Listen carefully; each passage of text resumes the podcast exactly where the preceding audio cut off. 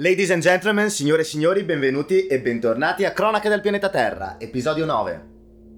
Prima di partire con le nostre classiche narrazioni, analisi, commenti, eccetera, vorrei innanzitutto ringraziarvi. Ringraziarvi perché siamo alla nona puntata, più bonus, più teaser, insomma, siamo appena agli inizi di un percorso e eh, sono stati già superati i 1000 stream non vuol dire niente, io non sono uno che sicuramente punta ai numeri perché questa è una passione e non è di certo una professione, però vi ringrazio perché vuol dire che state apprezzando questa rubrica settimanale. Sono uh, molto felice di come sta andando e quindi grazie, grazie, grazie, ma torniamo a noi, torniamo a noi, torniamo alle cose più importanti. Io avevo la sensazione che anche questa settimana passasse un attimo in, uh, così, in sordina, poiché per quanto riguarda la politica italiana ormai è tutto quasi in una sorta di di paralisi, nel senso adesso siamo nuovamente in una sorta di lockdown nazionale, eh, però non si rilevano più voci critiche. E il governo Draghi è veramente il governo di tutti, non ci sono più voci fuori dal coro, fuori dal campo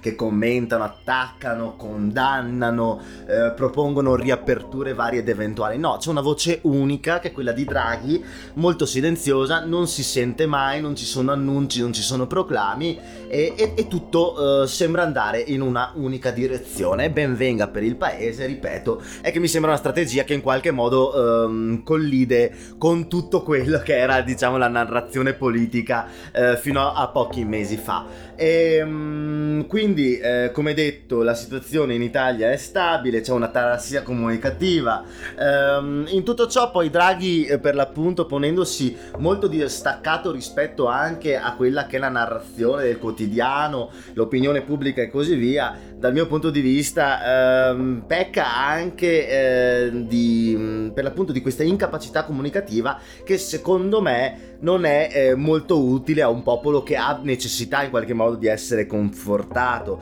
Eh, Draghi sembra proprio un automa, un automa senza emozioni prodotto per l'appunto per il controllo e per, e per, e, e per gestire le emergenze. Quindi pochissime voci critiche, anzi totalmente, sono totalmente azzerate. E, um, cose nuove, cose nuove non ne sono successe a parte quella di cui parleremo per la prossima mezz'ora molto probabilmente. Allora, da un lato, beh, per quanto riguarda il centrodestra, l'unica chicca diciamo è che la Lega vuole proporre nuovamente Bertolaso alla guida di Roma. Quando non c'è un nome eh, esce sempre fuori Guido Bertolaso. E vabbè, eh, quindi eh, Guido Bertolaso come candidato del centrodestra a Roma, chissà chissà se sarà eh, lui, però intanto la Lega ha lanciato il nome forse per bruciarlo. E rimanendo sempre in Lazio, notizia non secondaria dal mio punto di vista è il fatto che Zingaretti ha deciso di aprire la sua giunta ai 5 Stelle. Così, debotto, bam! Che siano questi quindi i prodromi di un'alleanza nazionale? Alleanza nazionale è un termine abbastanza orrendo, scusate. Beh, insomma, eh, che queste siano le prove tecniche per un'alleanza strutturale su scala eh, sul piano politico? Diciamo che la strategia e la strada sono state già, già, state delineate. In questo caso è la Lombardi, eh, la vecchia, è una delle pri- la prima portavoce anzi del Movimento 5 Stelle in Parlamento, che è stata ehm, scelta come assessore alla transizione ecologica, in qualche modo eh, ripetendo quel ministero presente con il governo Draghi. Ehm, per l'appunto parliamo però di Partito Democratico, nel senso senso che eh, Zingaretti ora si occuperà di fare presidente della sua regione senza eh, troppo stress eh, da parte del, del, del, litigioso partito di cui era segretario e, mm, e, quindi inizio settimana c'era un po' di per l'appunto attesa per capire quali sarebbero state le sorti del Partito Democratico, come si sarebbe delineato il suo futuro e si pensava, anche si considerava, ma veramente il Partito Democratico ha un futuro, ha senso che abbia un futuro. Ecco, io settimana scorsa, nella scorsa puntata, ho detto la mia, che secondo me eh, forse è anche il caso di prendere strade diverse o comunque in qualche modo cambiare abito ogni tanto non fa male. Sta di fatto che non si è scelto di cambiare abito, ma anzi si è tornati al. Um, si, si, è, si, è, riaperta la porta al proprio figlio il prodigo, all'enfant prodige in questo caso, che è Enrico Letta. Enrico è un politico oramai ventennale, quasi trentennale, e, um, è uh, un, uh, un, intellettuale anche perché comunque è un professore di scienze politiche, era alla Sciences Po a Parigi che è sicuramente una delle università europee più importanti per quel che riguarda eh, lo studio delle scienze politiche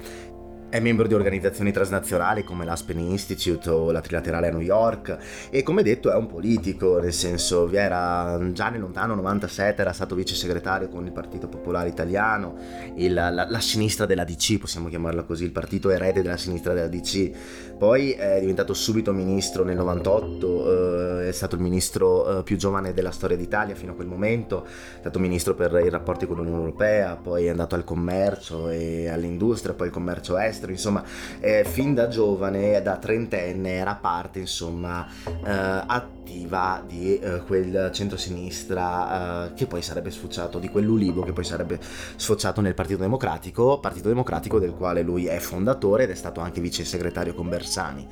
ehm, tutti voi eh, vi ricorderete chi più chi meno quello che poi successe ehm, a seguito della non abbiamo, non abbiamo, perso del 2013 ovvero quando la coalizione centrosinistra insomma prese una scoppola ehm, era maggioritaria all'interno del Parlamento però aveva una maggioranza relativa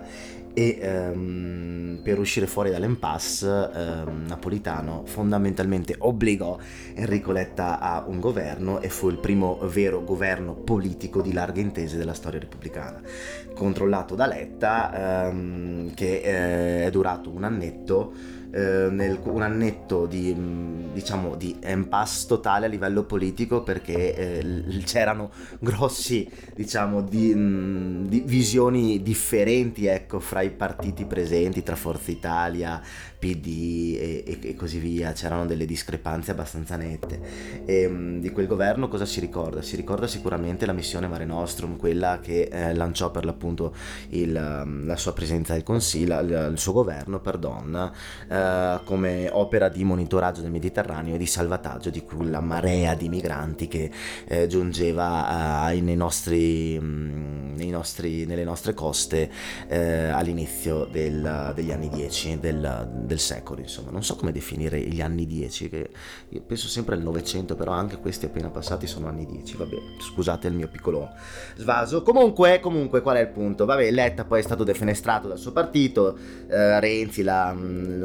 il passaggio della, del campanellino con Letta, con lo sguardo perso e Renzi iper gioioso e giocondo che poteva giocare finalmente da centravanti, come, da, da, anzi da fantasista, come aveva sempre desiderato, e mm, sta di fatto che nessuno si ricorda che però il Partito Democratico, tutto il Partito Democratico in direzione, votò per defenestrare il povero Letta, eh, tranne i civatiani, questo è un piccolo ricordo del tempo. E, e niente, ehm, cos'è questa scelta? Ehm, è un brodo riscaldato, è una possibilità di riunire le anime all'interno per una visione futura, non lo so, io credo che Letta abbia una sfida comunque eh, decisamente impegnativa, quella di ricostruire costruire per l'appunto Partito Democratico e ridargli quella, uh, quella cosa di cui parlavamo settimana scorsa, quello della visione. Eh, io credo che se lui ha per l'appunto accettato questo, questo incarico di uh, segretario uh, di segretario del Partito Democratico in sostituzione Zingaretti,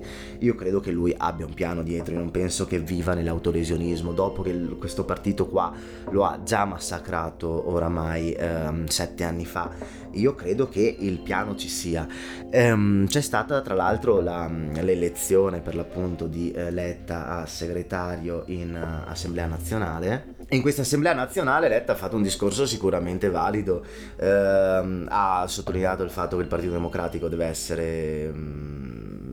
presente in quel che riguarda la questione riguardante la, il lavoro e la, la, questione di genere. Il Partito Democratico su scala internazionale deve pensare comunque di appoggiare quello che è il multilateralismo ehm, e quindi ha parlato anche di Biden, della Birmania, insomma ha cercato di ragionare sia nel locale sia nell'internazionale. Ha parlato chiaramente di vaccini, della necessità insomma di arrivare alla fine di questa tragedia del Covid e ha detto che almeno nel suo punto di vista, nel suo ragionamento, ehm, questo, diciamo, questa fine fine della pandemia potrebbe essere una sorta di eh, riscatto per le giovani generazioni, qualcosa come il crollo del, del muro di Berlino. Um, a livello proprio di coscienza e di ritorno attivo al, al, delineare e disegnare un futuro. Ha parlato di un'Italia che ha bisogno di essere inclusiva, un'Italia europea e anche con una visione globale, ringraziando tra l'altro gli italiani all'estero, ha ricordato la morte di Atanasio e in sintesi cosa ha detto? Che il Partito Democratico eh, deve eh, ricostituirsi. Eh, lui ha detto, ha, ha usato questa metafora, anima e cacciavite, ovvero sia anima eh, come eh, spirito, come eh, idea, cacciavite però eh, come lavorare, rimbocca- rimboccarsi le maniche e cercare per l'appunto di eh, togliersi da quell'arroccamento eh, del potere del quale, rispetto al quale il Partito Democratico è ampiamente criticato. In sintesi ha detto quello che dicono in tanti, me in primis, che il Partito Democratico deve creare una nuova narrativa e mm, diciamo ehm, scendere da quel piedistallo, dall'arroccamento sulle posizioni del noi soli siamo in grado di governare e, ehm, e, quindi sì, dire siamo in grado di governare perché abbiamo un progetto politico, abbiamo una visione del paese che è eh, concorrenziale a quella della destra, abbiamo una posizione nel mondo che è concorrenziale eh, rispetto a quello della destra e vogliamo quindi dare al paese una, uh, una nuova prospettiva non che abbia usato le stesse parole che ho utilizzato io perché io non sono nessuno, però il senso, il senso è quello. E, ehm, e vorrei chiudere così. Nel senso che mh, mm, in questi giorni c'è stato il 150 dalla nascita di Rosa Luxemburg, insomma una delle più importanti esponenti della sinistra a livello globale a inizio secolo. E mh, mm, morta tragicamente anche per diciamo un, un utilizzo uh, poco canonico uh, di gruppi paramilitari da parte del, del partito socialista democratico tedesco nei confronti dei comunisti. Comunque anzi degli spartachisti comunque perché ho tirato fuori Rosa Luxemburg non è che voglia paragonare Rosa Luxemburg a Enrico Letta tutt'altro non, stiamo parlando di universi diversi e mh, la questione qual era? Che perdendomi a leggere cose su Rosa Luxemburg, um, quegli anni, fine 800, inizio 900 e anche durante tutto il corso del Novecento eh, c'era scontro dialettico. Le sinistre erano spaccate eh, perché c'erano delle divisioni eh, proprio mh, mm, sull'applicabilità del reale di certi um, spazi teorici. Um, le persone si scontravano, c'erano visioni di mondo, soprattutto nella sinistra, che erano diverse e, e questo per l'appunto eh, dava, um, creava tumulto intellettuale. Eh, c'era sempre una rincorsa corsa a cercare di risolvere eh, nelle università, nei circoli, di cercare di risolvere i problemi tangibili della realtà, i problemi empirici attraverso um, il dialogo, lo scontro, la lotta, eh, però proponendo continue soluzioni, proponendo comunque una visione um, per arrivare al miglioramento uh, sociale, al tanto agognato sul dell'avvenire. Um, cosa è successo? ed è quella la crisi del Partito Democratico, una crisi che hanno tutte le socialdemocrazie europee, tutte, tutte, tutte. E, um, chi più chi meno. Um, il problema qual è? Che da un lato il crollo dell'Unione Sovietica ha, ha, fatto vincere il capitalismo, ha dimostrato come il sistema comunista uh, impostato in quella determinata maniera era finito e, e, che le sinistre per l'appunto dovevano abbandonare in qualche modo ogni tipo di velleità marxista e quindi dovevano abbracciare il capitalismo. Cosa è successo? Uh, l'hanno abbracciato tramite la terza via, quella blairiana, quella che tanto piace a Matteo Renzi, che eh, vuole il capitalismo eh, però vuole anche garantire giustizia sociale, cercando di equilibrare le due cose. È possibile? Mm, al momento sembra che la terza via in qualche modo, um, in qualche modo sia fallita. Dall'altro lato, dopo il crollo del muro, c'è stato quello del, del rarroccamento eh, antistorico, quindi ragionare guardando le vecchie battaglie del passato senza una prospettiva per il futuro. E dall'altro lato vi sono state battaglie storiche che sono state vinte. E quindi effettivamente questioni come i diritti, le leggi eh, sul lavoro, le paghe minime, il limite di, di ore al giorno e alla settimana di lavoro, eh, il welfare, la giustizia sociale erano cose che comunque durante eh, soprattutto le socialdemocrazie europee negli anni 60, 70, 80 ehm, si era raggiunto e, ehm, e quindi qual era il compito storico se la classe quella più disagiata, eh, storicamente più disagiata, che quella, era quella operaia, era riuscita ad avere diritti, ad avere, ad, ad, ad avere quello per cui lottava oramai da un secolo, eh, da più di un secolo ormai. Quindi fondamentalmente queste forze di centro-sinistra, queste sinistre, si sono trovate completamente disgiunte dalla realtà. E, um, il problema qual è? Che i problemi non sono finiti e, um, e, e il, centro-sinistra, i partiti progressisti e riformisti, ad oggi non riescono più a, um, a, a riconnettersi con un, una realtà così sfaccettata. E, um, quella cosa storica del... Or, storica, però lo è ormai, del fatto che il centro-sinistra sia il partito della borghesia, delle ZTL, è innegabilmente vero. Eh, perché? Perché si è perso per l'appunto quella connessione anche umana rispetto alla, al, al, al, al, popolo che era quella la base fondante del Partito Democratico, eh, del Partito Democratico, pardon, del centro-sinistra e della sinistra in, in, genere. Ma i problemi, le tematiche esistono ancora e, e sono innegabili. Ehm, e certo l'ha citate anche l'ETA stesso nel discorso. I giovani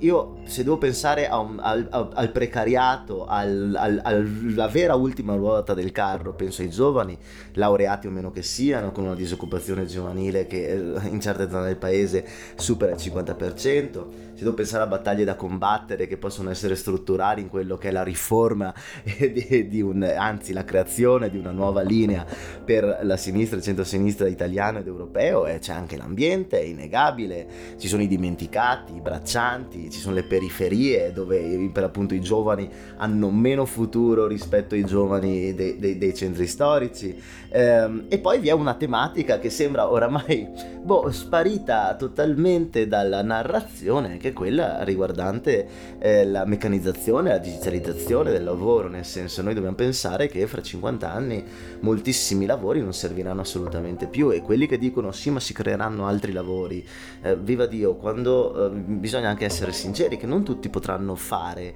il uh, marketer digitale o disegnare ehm, siti internet o uh, fare l'influencer, cioè nel senso ehm, bisogna capire un una tematica, bisogna dare delle risposte anzi a una tematica importante eh, che è quella del fatto che il lavoro prima o poi eh, finirà e le persone devono vivere, devono mangiare, devono avere dignità. ehm, e, e, e questa è una tematica che, che, che, sembra sia un attimo sparita dalla circolazione eh, perché adesso siamo nella 4.0 della digitalizzazione, della rivoluzione digitale, no? E, ehm, però, eh, però la gente per l'appunto nel giro di 50 anni eh, dovrà avere delle risposte e forse è il caso di iniziare a, a, a strutturarle adesso queste risposte. Ehm, e, quindi, e, quindi, sì, il Partito Democratico è un partito al momento autoreferenziale, un partito di potere che eh, vive su posizioni ideali ma non ideologiche, eh, perché è un partito che si narra come il partito del buon governo il partito responsabile, il partito europeista, il partito vicino agli ultimi, però in realtà poi con gli ultimi non ci parla, no? E quindi eh, riprendo un attimo le parole di Letta, dopo questa crisi comunque è, ne- è, necessario che il, i riformisti tornino a essere riformisti, perché c'è bisogno di ripensare la società, ripensare anche il capitalismo, eh, ristrutturare questa società, proteggere i deboli, per l'appunto i giovani, i braccianti, eh, i rider, ehm, le persone che vivono nelle periferie. E, e, e qual è il, il diciamo, diciamo, il punto critico di tutto ciò. Come detto, manca il collegamento nella massa, che ormai la massa è spostata verso l'antipolitica o la destra, che chiaramente per sua, per, anche per, proprio per la sua storia e le sue necessità sociali dà risposte più semplici e più immediate, e dall'altra parte vi è proprio quella mancanza di collegamento della produzione intellettuale. Eh, non c'è più elaborazione politica, ehm, c'è solo il governo, no? Eh, siamo arrivati a un punto nel quale forse bisogna riaprire i circoli per creare di nuovo elaborazione politica dall'università, il, un partito di centrosinistra dove prendere dall'università giovani, in, brillanti, intellettuali e dirgli cazzo entrate dentro, dateci una linea, ripensiamo il mondo, così hai un futuro, altrimenti mm, eh, io, io, mm, capisco perfettamente il fatto che tanta gente eh, non possa sentirsi legata a un partito che si mostra eh, tendenzialmente litigioso, divisivo e che è fatto eh, strutturalmente solo per governare. Quindi eh, io dico bene il discorso di Letta, eh, però bisogna ripensare a, anche proprio a, a, quei due collegamenti, dall'altro l'elaborazione e dall'altro le necessità del popolo. Se non si riesce a ricollegarsi a questi due universi, la strada secondo me è già persa in partenza. E ora voliamo agli esteri, basta Italia, parliamo di, di chi parliamo quest'oggi? Allora, Birmania, Cina Hong Kong, ricorderemo due eh, anniversari, due anniversari di due eventi abbastanza funesti, parleremo di Spagna, parleremo di Brasile e qualche chicca dagli Stati Uniti. Quindi siete pronti? Partiamo? Allacciate le cinture, via! Allora direi di partire con la Birmania e fare un piccolo diciamo aggiornamento e recap di quello che sta succedendo nel paese. Allora, dopo il golpe di cui ho già parlato per l'appunto nelle settimane scorse, sono scattate varie proteste proprio ondate di proteste, di scioperi in tutto il paese. Sta di fatto che però la polizia eh, ha deciso di sparare alle persone. Al momento la conta dei morti ha superato il numero di 70 e vi sono stati oltre 2000 arresti. La polizia, eh, intanto almeno da quello che si ehm, si riesce a ottenere le informazioni che si riescono a ottenere, va casa per casa alla ricerca delle teste pensanti dietro le manifestazioni e gli scioperi, sta continuando ad arrestare eh, giornalisti, ben cinque testate, ehm, testate giornalistiche sono state chiuse e ehm, vi è stato uno sciopero che è quello che a me ha colpito di più, che è lo sciopero dei ferrovieri nella, nell'ex capitale Yangon, ehm, che ha portato a arresti di massa, violenze e proprio quella porta a porta di cui parlavo prima per arrestare questi uh, ferrovi- f- ferrotranvieri, perdono, non mi veniva il termine, che sono in qualche modo vicini alle proteste. E, ehm, in tutto ciò uh, Aung San Suu Kyi uh, è iniziato il processo ed è anche accusata uh, di corruzione perché avrebbe accettato qualcosa come pagamenti illeciti, illegali, non si sa bene nemmeno da chi, ehm, corrispondenti a 600.000 dollari e a 11 kg d'oro. Uh, vabbè, ehm, in tutto ciò Aung San Suu Kyi non compare in pubblico praticamente da quando uh, è scattato e avvenuto il golpe. In tutto ciò l'Italia sta condannando, come anche prima tornando al discorso di, di, Letta, che anche Letta ha parlato per l'appunto di quello che stava succedendo in Birmania durante il suo discorso all'Assemblea Nazionale del Partito Democratico, anche la nostra diplomazia si sta muovendo perché il, il nostro ambasciatore, il nostro rappresentante alla, alle Nazioni Unite a Ginevra, Gian Lorenzo eh, Cornado, ha dichiarato insomma la contrarietà dell'Italia a tutto ciò che sta avvenendo, ha richiesto il, di liberare i detenuti il, illegittimi eh, e Aung San Suu Kyi e ha richiesto insomma il rispetto per i diritti per i diritti umani e quindi so- ha dato solidarietà al popolo birmano. E mh, la situazione dopo per l'appunto un mese e mezzo non è minimamente cambiata e anzi eh, giungono sempre giorno per giorno notizie di queste violenze che eh, continuano a essere perpetrate ai danni della popolazione. Quindi eh, teniamo i fari accesi sulla Birmania e passiamo invece, passiamo, passiamo, passiamo al dragone rosso, passiamo alla Cina. Ehm, gira voce nel sottobosco, diciamo, nel, nel, sottobosco della diplomazia internazionale, che Cina e Stati Uniti stanno, uh, per, um, si stanno organizzando per organizzare un, un, meeting bilaterale in Alaska, al quale dovranno partecipare per l'appunto esponenti del Ministero degli Esteri o della segreteria, insomma, statunitense, uh, per avviare un dialogo fra i due paesi, sempre nello spettro di questo nuovo multilateralismo che, uh, che sta finalmente tornando. Però nel mentre, meanwhile, come dicono i nostri amici eh, della perfida Albione, meanwhile il Parlamento eh, cinese ha eh, essenzialmente approvato una legge che ehm, permette al Parlamento, eh, permette alla Cina, quindi alla Cina popolare, di eh, poter porre il veto sulle candidature al Parlamento di Hong Kong.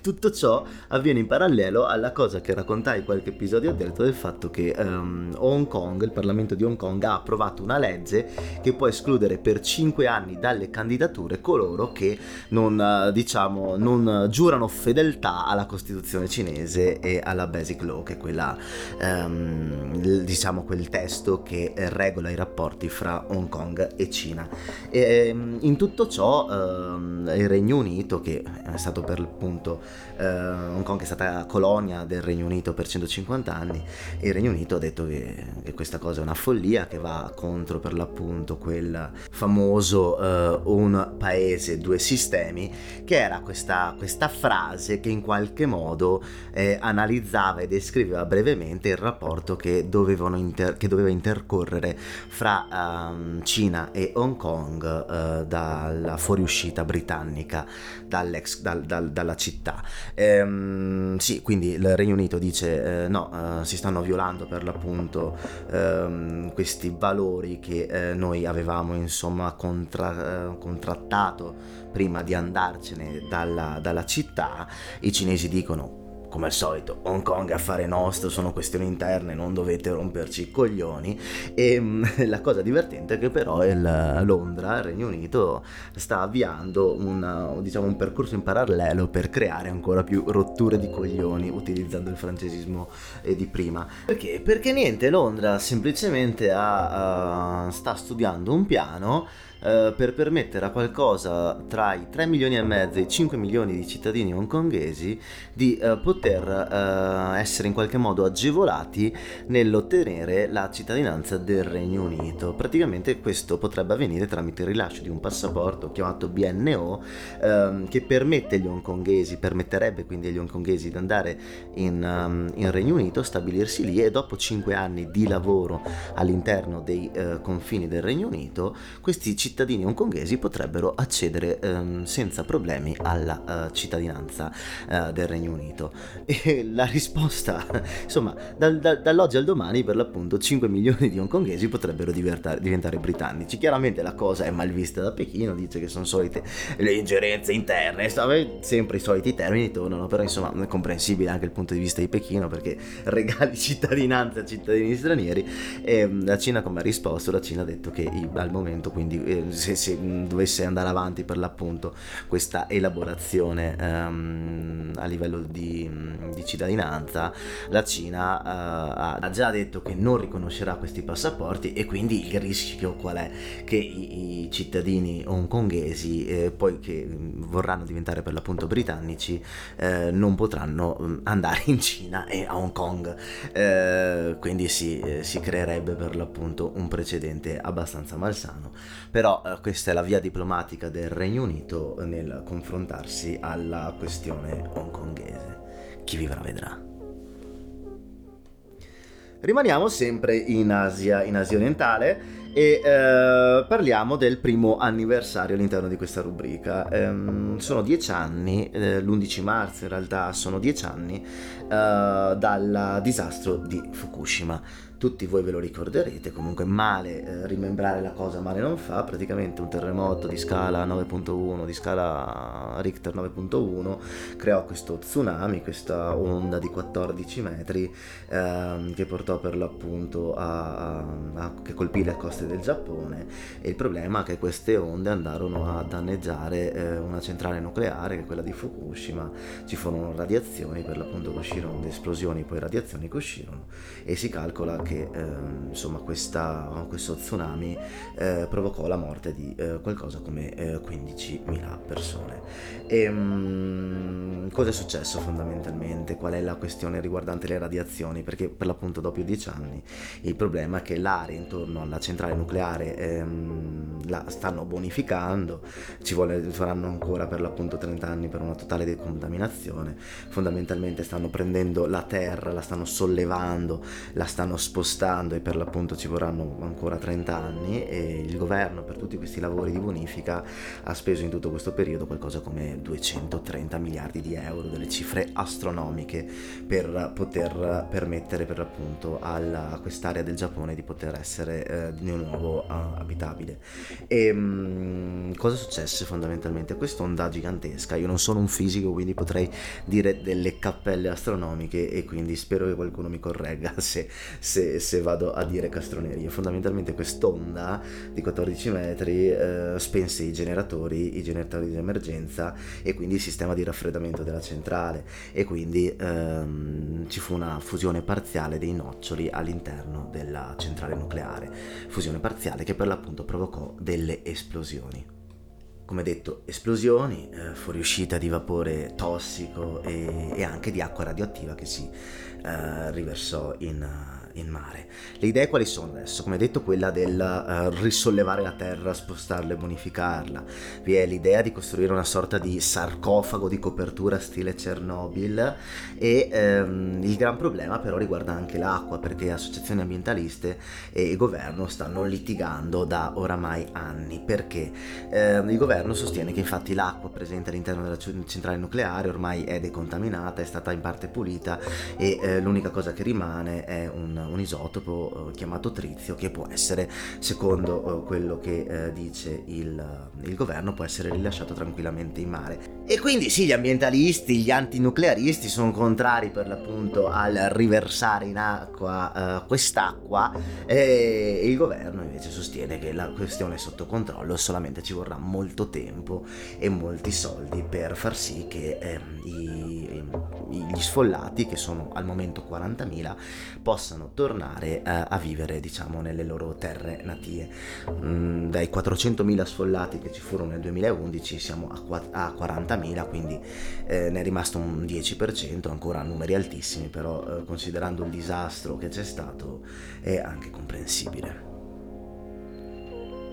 direi di rimanere sempre in Asia, ma ci spostiamo verso, um, verso Occidente, andiamo in Medio Oriente. Secondo anniversario, anniversario della giornata, infatti il 15 di marzo del 2021 saranno dieci anni ufficiali dalla guerra in Siria. Eh, guerra in Siria, che è una guerra che è veramente uh, dietro la nostra porta di casa, uh, una guerra dove uh, vivono interessi di varie potenze al suo interno, dalla Russia e, e, affini, Iran di base, dall'altra parte ci sono gli Stati Uniti e le, le, i petro, le petrolmonarchie eh, saudite, dall'altro ancora c'è la Turchia che non si sa bene a, a, quale gioco stia per l'appunto giocando, ma sta di fatto che questa guerra, come tutte le guerre è insensata e ha portato a mezzo milione di morti e qualcosa come 10 milioni di profughi su 20 milioni di abitanti della Siria del tempo. Nel senso, metà popolazione siriana non c'è più, cioè non c'è più fisicamente in Siria e, ehm, e per l'appunto mezzo milione di morti. E, ehm, secondo eh, dati delle organizzazioni non governative in campo umanitario si parla di qualcosa come il 90% dei bambini siriani in Siria ha bisogno di, eh, assistenza, di assistenza umanitaria perché mancano servizi, manca igiene, mancano cure, manca tutto fondamentalmente. È un paese allo stremo. Sì, ed è una situazione che per l'appunto è forse gravissima per l'appunto in Siria, ma è ben presente anche in Yemen che in Iraq fondamentalmente, quindi eh, noi abbiamo l'intera penisola, penisola arabica che oramai vive da 30 anni una situazione di instabilità sociale, culturale, economica senza pari, escluse per l'appunto le petrolmonarchie che quelle hanno i circuiti della Formula 1, hanno eh, gli attori, i presidenti del consiglio, anzi ex premier che vanno e vengono accolti con i tappeti, quindi loro se la passano molto bene, invece i vicini diciamo con ottime risorse a livello idrocarburico, eh? non è che sono proprio paesi potenzialmente poveri l'Iraq e la Siria, ma l'Iraq l'Iraq e la Siria sono paesi più abito- abitati, sono paesi un po' più eh, caotici anche per la loro posizione geografica, nella quale si incontrano diverse etnie, popoli e quant'altro, e dove chiaramente in molti hanno interesse a um, proseguire i, i disastri e l'instabilità. E, um, cosa è successo in Siria? Fondamentalmente dieci anni fa spero, molti di voi se lo ricorderanno, partirono le primavere arabe, quindi in Egitto, in Siria, in Libia, in Tunisia, eh, scattarono proteste e io mi ricordo benissimo, avevo 21 anni e c'era proprio questa emozione di vedere miei coetanei in, in, in, piazza che per l'appunto rivendicavano eh, la democrazia, la libertà, i diritti e sembrava per l'appunto che ci fosse la possibilità di un nuovo mondo, che si aprisse questo nuovo mondo all'orizzonte. Ecco invece no, ehm, caddero per l'appunto i dittatori e, e giunse il peggio, nel senso che da lì per l'appunto i paesi, paesi soprattutto la Libia e, e, e la Siria eh, sono fondamentalmente e de facto paesi che non esistono più, non vi è più un controllo territoriale eh, da parte dello Stato. La Libia è divisa in due, mentre la Siria è mm, divisa eh, in quattro, possiamo dire, nel senso. Ehm, queste proteste per l'appunto che scoppiarono in Siria erano rivolte contro Bashar al-Assad, ehm, il presidente siriano, ehm, presidente siriano capo di un partito, il partito Baath, che ehm, è legato al socialismo arabo, è a confessionale, non è legato al mondo religioso ehm, e quindi ai tempi, soprattutto negli anni 60 e 70, il partito Baath iracheno e siriano era visto come il futuro insomma di un riscatto anche dell'orgoglio ehm, dei, dei, paesi arabi. Vi era un socialismo per l'appunto ehm, con forti tratti eh, nazionalisti che però eh, portò in realtà allo sviluppo di forme di dittatoriali, ok? A confessionali, ma sempre forme dittatoriali. E quindi la gente scese in piazza per esprimere le proprie necessità e le proprie volontà democratiche. E da lì partì la guerra fra eh, la Siria, quindi l'esercito regolare, le forze governative, e quello che era l'esercito siriano libero appoggiato dagli Stati Uniti, dall'Europa, contro per l'appunto il governo che era appoggiato invece da Russia, Cina, Iran e così via. E ehm, cosa è successo però? Che in tutto questo marasma, in tutto questo marasma, tech si è infilato proprio come il coltello nel burro, eh, si sono infilati, si è infilata l'ISIS, si è infilato, si è infilato il Daesh, ehm, presente anche in, in, Iraq, che soprattutto dal 2013 al 2014 aveva un controllo proprio territoriale de facto su mezza Siria e eh, nord, nord-ovest del, dell'Iraq. E, ehm, e, poi dall'altra parte, soprattutto sulla parte nord al confine con la, la Turchia, l'Iran e, e l'Iraq, vi erano le forze eh, kurde. Eh, con i combattenti dell'EPG e dell'EPG, eh, forze kurde eh, socialiste, libertarie, eh, nella quale per l'appunto sono son, son forze per l'appunto anche politiche che vogliono la libertà del Kurdistan, ma anche l'emancipazione della donna, insomma sono delle forze ehm, particolarmente progressiste, anzi forse progressiste depotenzia la, la forza eh, ideale e ideologica che vede dietro per l'appunto all'esperienza um, della, della Rojava. E, e, quindi noi abbiamo per l'appunto questo questo tutti contro tutti eh, e questo paese è spaccato a metà. Non è proprio un contro, tutti contro tutti, nel senso che ehm, l'ISIS combatte, combatteva, perché adesso è comunque un po' depotenziata, contro tutti gli attori in campo. L'EPG combatteva essenzialmente contro l'ISIS. Le forze governative combattevano contro di tutti e lasciavano un po' stare i curdi. L'esercito siriano libero eh, pian piano è stato insomma accorpato al fondamentalismo islamico e tutte quelle istanze democratiche sono eh, finite nel dimenticatoio perché sono entrate nella battaglia al-Nusra, al-Nusra, al-Qaeda e quindi il, l'esercito siriano libero è completamente scomparso, anzi è stato assorbito da uh, forze sunnite estremiste che uh, non avevano in, minima, in nessun modo pardon, uh, intenzione di accettare um, forme di democrazia nei loro piani, di, piani dittatoriali e anzi eh, religioso-dittatoriali mi verrebbe da dire. Comunque sì, è una guerra fratricida, vi è una crisi umanitaria e culturale, economica senza pari, ehm, nelle quali essenzialmente le forze estremiste hanno fatto quello che volevano appoggiate dalle potenze straniere, eh, vi sono morti come detto, vi sono profughi e sembra che non ci sia alcuna luce in fondo al tunnel. Questo perché? Perché la Turchia con i suoi piani di panturchismo e di, eh, e, e di neo-ottomanesimo vuole riuscire a penetrare il più possibile la Siria e crearsi zone di cuscinetto dove i curdi non possano romperli i coglioni. L'estremismo islamico fa quello che deve fare, ovvero sia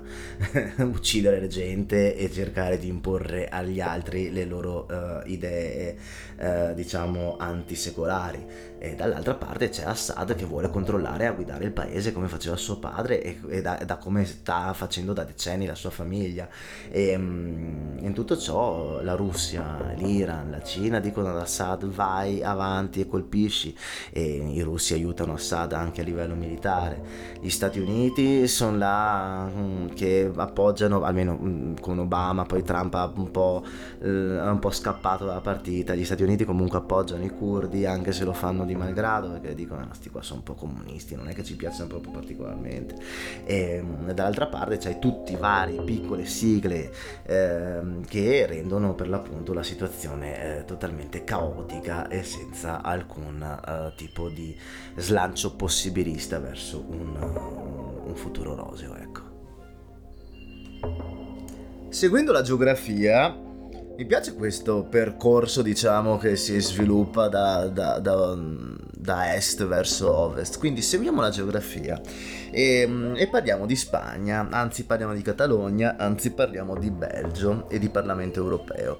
Cosa è successo? In pratica il Parlamento europeo ha revocato, ha tolto l'immunità parlamentare a Carles Puigdemont, a Anthony Comín e a Clara Ponsat, che ehm, sono esponenti per l'appunto del vecchio governo catalano, quello che eh, fu artefice eh, della dichiarazione di indipendenza della Catalogna, di quella semi-dichiarazione di indipendenza che provocò per l'appunto ehm, reazioni e proteste violenti a, a Barcellona. E um, Puigdemont di tutto ciò era il, proprio il presidente catalano. Praticamente la magistratura magistratura spagnola ehm, emanò dei mandati d'arresto contro per l'appunto i membri del governo eh, colpevoli di eh, ribellione, sedizione e parlavano anche di appropriazione indebita, sta di fatto che eh, molti di loro, non tutti, ma molti esponenti del governo eh, fuggirono in altri paesi europei dove per l'appunto c'era la possibilità di non essere in qualche modo estradati. E, ehm, in tutto ciò questi tre per l'appunto sono stati anche eletti eurodeputati e um, e quindi, eh, come tutti i parlamentari di un mondo eh, come quello europeo, che è un mondo civile, hanno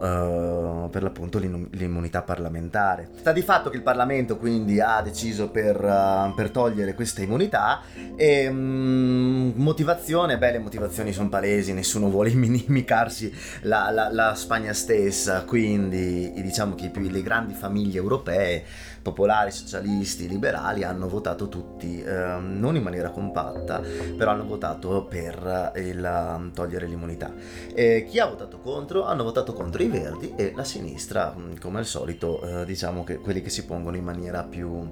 ehm, più aperta per tutelare i diritti delle minoranze, delle autonomie. E, mm, nel mentre eh, Merichel Serret, anch'essa... Ehm, membro, eh, ex membro, ex esponente diciamo della giunta Puigdemont, ehm, era fuggita in Belgio e però si è, era, si è eh, consegnata a Madrid alle autorità che per l'appunto la processeranno. I rischi quali sono? I rischi che corrono ehm, per l'appunto questi tre europarlamentari sono quelli di finire in carcere per decenni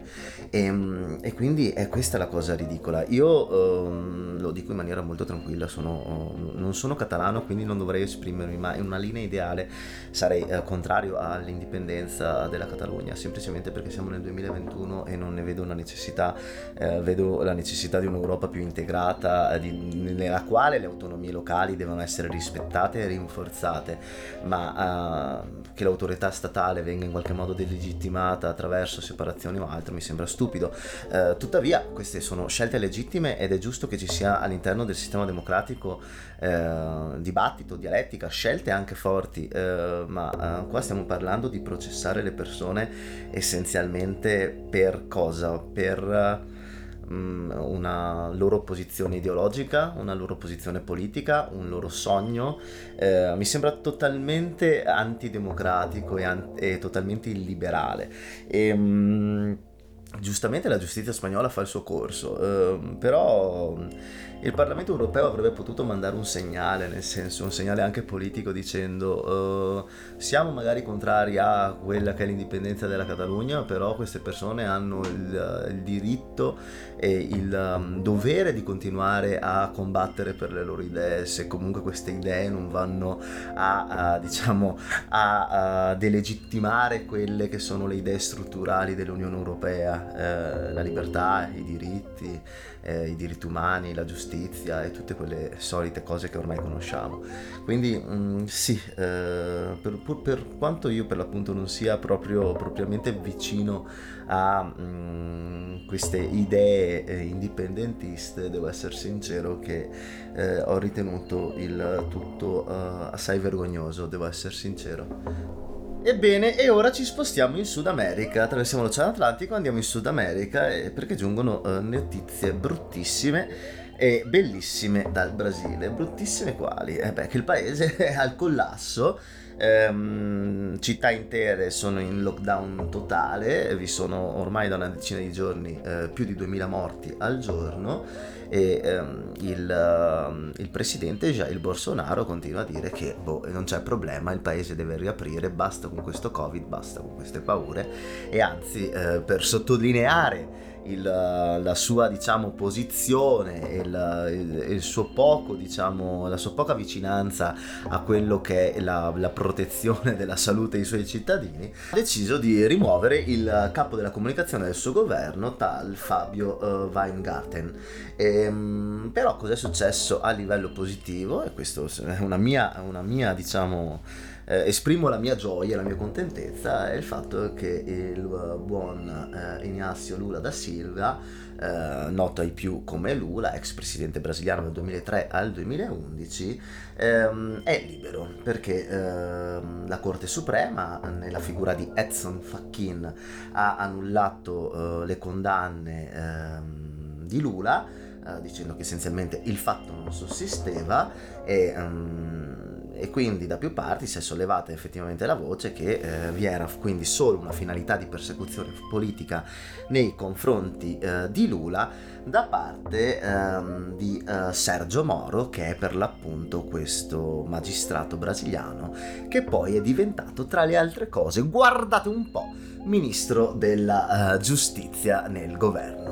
Bolsonaro. Um, perché finì in carcere l'ex presidente, l'ex presidente brasiliano? Um, perché eh, fu accusato essenzialmente di far parte di un gran sistema di tangenti uh, chiamato uh, lavaiato, autolavaggio, nella quale la Petrobras, che è questa diciamo compagnia di idrocarburi brasiliana, eh, dava pacchetti di tangenti a vari politici eh, locali e non locali. E, um, Lula era finito all'interno dello scandalo, aveva fatto nove mesi di carcere, poi era riuscito comunque, gli avevano permesso di uscire dal carcere perché non, insomma, non, non, il processo doveva andare avanti, non era necessario il carcere preventivo. Eh, sta di fatto che però questo processo eh, ha impedito a Lula di potersi candidare alle, um, alle presidenziali scorse. Si apre però la possibilità che Lula torni in pompa magna per le presidenziali del 2022 ehm,